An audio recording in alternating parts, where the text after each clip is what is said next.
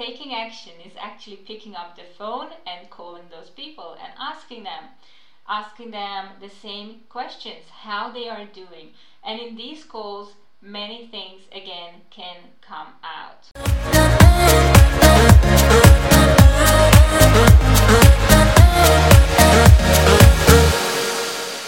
Hey how are you? Nice to see you. If you are new to me i'm esther founder of Jumpstart Your School, and everything I do around Jumpstart Your School, I do it to help you live the life you had envisioned when you started your school. Before I start, let me ask you if you like this content, please make sure you subscribe and hit the little bell next to the subscribe button so that you get notifications about new content coming out. In this video, I'm going to share with you my best practices for avoiding dropouts at your teaching business. So avoiding that students walk away during the year, during the course, during the contract they have signed with you. I assume they signed the contract, right? so in general, when it comes to dropouts, there is a part of it, there is a certain percentage that's kind of uh, inevitable. I would say between 3 and 8% per year is kind of normal or depending the type of business you are in uh, that wouldn't be anything really alarming because people's life situation can change their priorities can change so that should be okay. But anything above 10% i would say you have to have a serious look. And this is not about when you are already in a crisis situation. This is in general something that I recommend you do every three months, like a check in with yourself, with your team, and with your students to make sure that you don't even get there, that you kind of have to make crisis decisions. Okay? So, there are two things I recommend you do every three months at your school, at your studio. One is asking your students how you're doing. Because there are those people who talk to us like every end of the class or beginning of the class or at a break or when they pick up the kids, but there are those others who wouldn't tell us their opinion face to face, but they would be okay to tell us their opinion over a survey, uh, either anonymously or with their name. I normally make it optional so people can put their name on them if they want to, but it's not obligatory. And then everybody can do it the way they they want. You don't have to prepare a survey that's super long. I would normally ask three questions. One is on a scale of 1 to 10, how likely is it that you would recommend us to a friend? This is number one. Number two is what is it that you love most about learning with us? And number three is what would you improve about our school, our services, our team?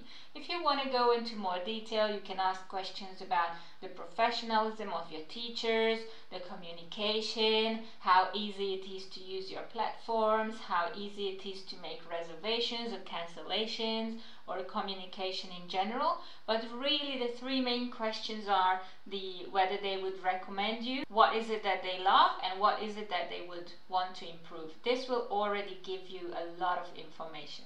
And if you are teaching children, this is a very interesting thing. I wouldn't only ask the parents, I would actually ask the kids. At our center, we even asked four years old how they are feeling, what are their what their favorite things are, and what is something they would change. We created a like a, a printed survey with traffic lights to color in, and we could get their opinions. I once even changed the teacher because literally all the four year olds said they didn't like them. I investigated the situation a little bit and they were totally right. And then, of course, you have to do something with that information you receive. What I normally do is I create a dropout risk list. This is a list of people I think are kind of on the verge or we haven't heard back from them or they don't show up or when they do they're not participating that much so a dropout risk list which i prepare by myself but i also consult with my teachers And I take action on each of these. Taking action is actually picking up the phone and calling those people and asking them, asking them the same questions, how they are doing. And in these calls, many things again can come out. And yeah, don't be afraid to take action. Sometimes some serious stuff comes out, and if you are transparent about it, if you are ready to face it, you can turn dissatisfied customers into raving fans. Sometimes they won't be satisfied with their teachers, sometimes they won't be satisfied with your style of communication.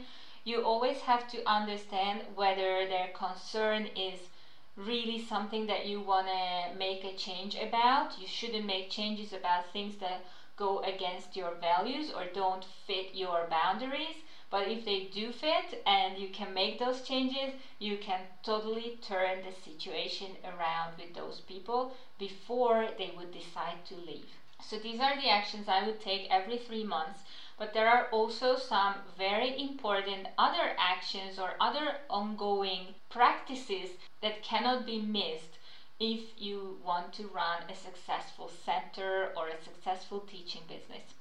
One of these is communicating what you do, but also communicating how you do. So make sure you communicate very clearly your goals, your objectives, the transformation you are offering to your students, and how you are going to achieve that.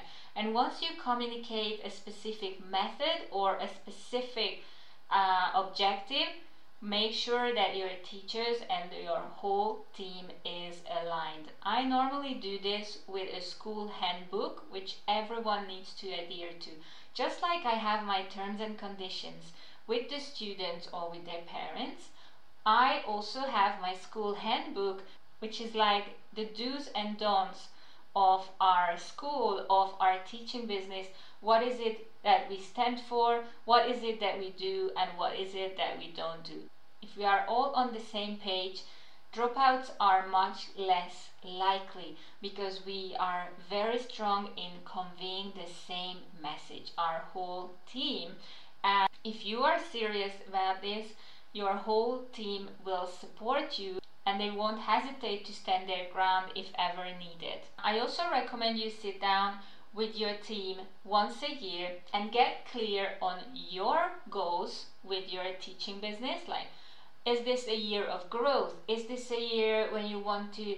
Is this a year when you want the changes of the last year settle and go deeper and and investigate what works, what doesn't work, or you want to open a, a, new location, or you want to open up towards a, a different niche. So you have to be very clear to your team on what the year's uh, goals are and what your personal goals are as well. If they know those, it will be so much easier for them to adapt and also to represent what you stand for and also get to know their professional and personal goals. If you create this transparent environment, you can plan so much better. For example, if your teacher's there to tell you that they are only planning to work at your business for two years and after that they have different plans, imagine how much more freedom there is in your overall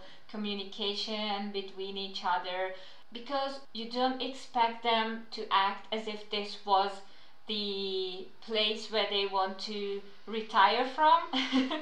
And you can both agree that this is a part of the of your life's past that you are walking together.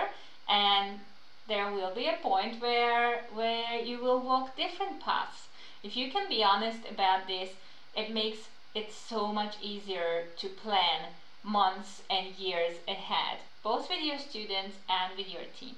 It might sound like something that's only possible in an ideal world, but believe me, I have tried it and it did work for me. And it made my professional life and communication way easier than ever before. And of course, as at everything else that you do in your teaching business, you should make sure that it fits your dream student nurture cycle. If you don't know it yet, I'll show it to you right here. Um, this is a cycle that makes sure that we nurture our potential students before we turn them into paying students and then we keep nurturing them so that they return and they also bring in more dream students into our world. And last but not least, a technical and practical element, your terms and conditions. Make sure that you have people sign contracts with you that don't just let them walk away without paying or asking their money back in the middle of a month, in the middle of a school year. Uh, I do offer money back guarantees, but normally only for the first 30 days. So do make sure that your terms and conditions also support a situation where it's not super easy to walk away from you. If you are firm with your terms, with your boundaries, if you are clear and transparent in your communication, it also increases the overall willingness of people to collaborate and even if it happens even if they have to go have to leave they will let you know and you will move towards more and more honest and transparent communication where you can mutually be open with each other. If you have any questions about any elements I mentioned today, please comment below or come to our Stronger Together community and ask your questions there. I'm happy to go into more detail about the survey, about the risk list, whatever you need more information on. I'm here to support you on the journey. And now, thank you so much. If you think this might be useful to someone you know, forward them the link, share this video with them, and if you haven't subscribed yet, please do that now and hit the bell so that you get the notification of the next video. Thank you so much for your attention. Appreciate it. Have a great week. Take care. Bye for now.